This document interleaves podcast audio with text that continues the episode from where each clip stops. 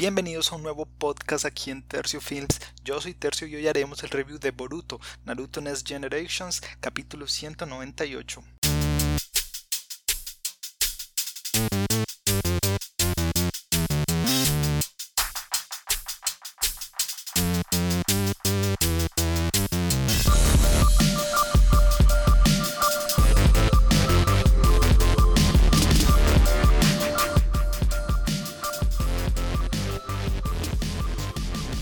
Este es el segundo capítulo de nuestra serie de podcast.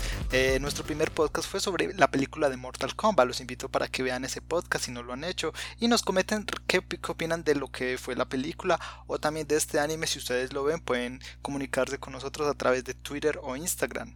Nuestras redes los dejamos en nuestro perfil.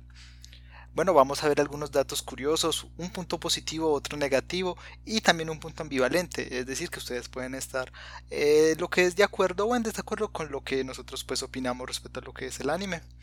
Bueno, algunos datos curiosos. El capítulo originalmente se llama Bakemon, traducido como monstruos, haciendo referencia a lo que son las armas ninjas convertidas en humanos, como lo son Delta, Kawaki, Code, entre otros.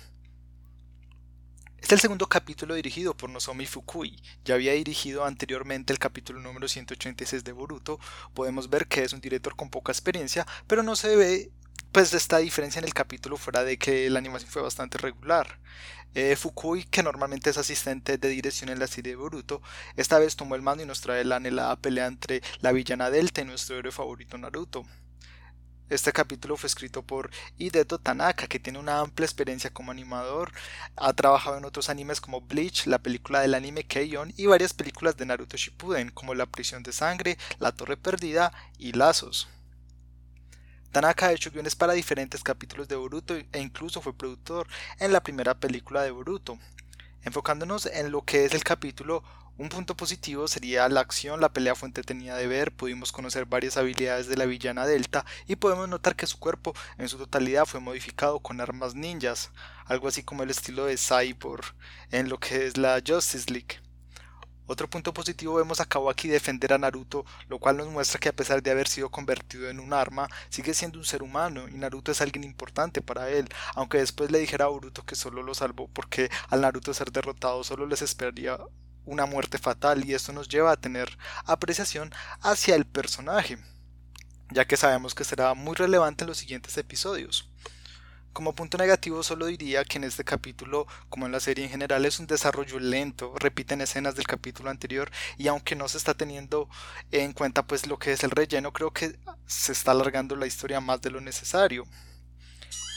Y finalmente nuestro punto ambivalente, es decir, ustedes pueden estar a favor o en contra Díganlo en los comentarios, quisiera mencionar el antagonismo en lo que es la serie y lo que es el uso de armas ninjas. La organización Kara, a diferencia de los Akatsuki, no son personajes empáticos, es decir, no sabemos sus motivaciones como lo fue con este villano anterior Dipa, que la verdad fue pues, solo quería matar a todo el mundo y esto hace que la serie se sienta plana. Las armas ninjas son demasiado poderosas y se vuelve demasiado cliché la serie.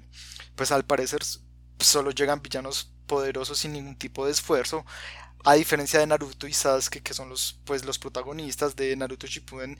O sea para ellos llegar a ese nivel que tienen ahora en Boruto tuvieron que pasar por mucho mucho entrenamiento. Ustedes se acuerdan que Madara pues tenía ese poder tan inmenso pero por lo menos fue justificado en conclusión, el anime de Boruto al tratar de ser original está ignorando, mucho de sus orígenes y lo que nos planteó Kishimoto en Naruto Shippuden, lo cual hace que el anime en ocasiones se vuelva aburrido de ver, especialmente con el uso del relleno.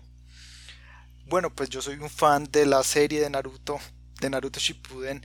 En lo que es Boruto, pues lo seguí viendo porque quería ver, bueno, cómo continuaba Admito que Boruto pues tiene muchas cosas buenas, vemos lo que es eh, la pelea de Shinuchiha, vemos también más adelante, bueno, el desarrollo pues del personaje de Boruto, aunque es pues bastante plano, hay, hay historias interesantes, me gusta lo que es Mitsuki, me gusta también Sarada, pero pues creo que el anime pues hasta el momento ha estado muy, muy ambivalente, o sea, muy ni bueno ni malo, es como pasable pero sé que pues en Japón sí es famoso y pues le, está yendo bien. Vemos que escuché pues que antes tenía un horario normal en lo que es la transmisión y ahorita pues lo dan en el mejor horario de Japón.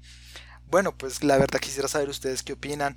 ¿qué, anime, qué animes ustedes están viendo? ¿O cuáles les gustaría que nosotros pues eh, comentáramos al respecto? Bueno, escríbanos a nuestra página, Twitter o lo que es Instagram. También me pueden encontrar como Tercio Films en Twitter o Tercio Art en Instagram respectivamente. Bueno, valga la redundancia, eso fue todo por hoy. Ustedes hablaron con Tercio. Hasta la próxima. Chao.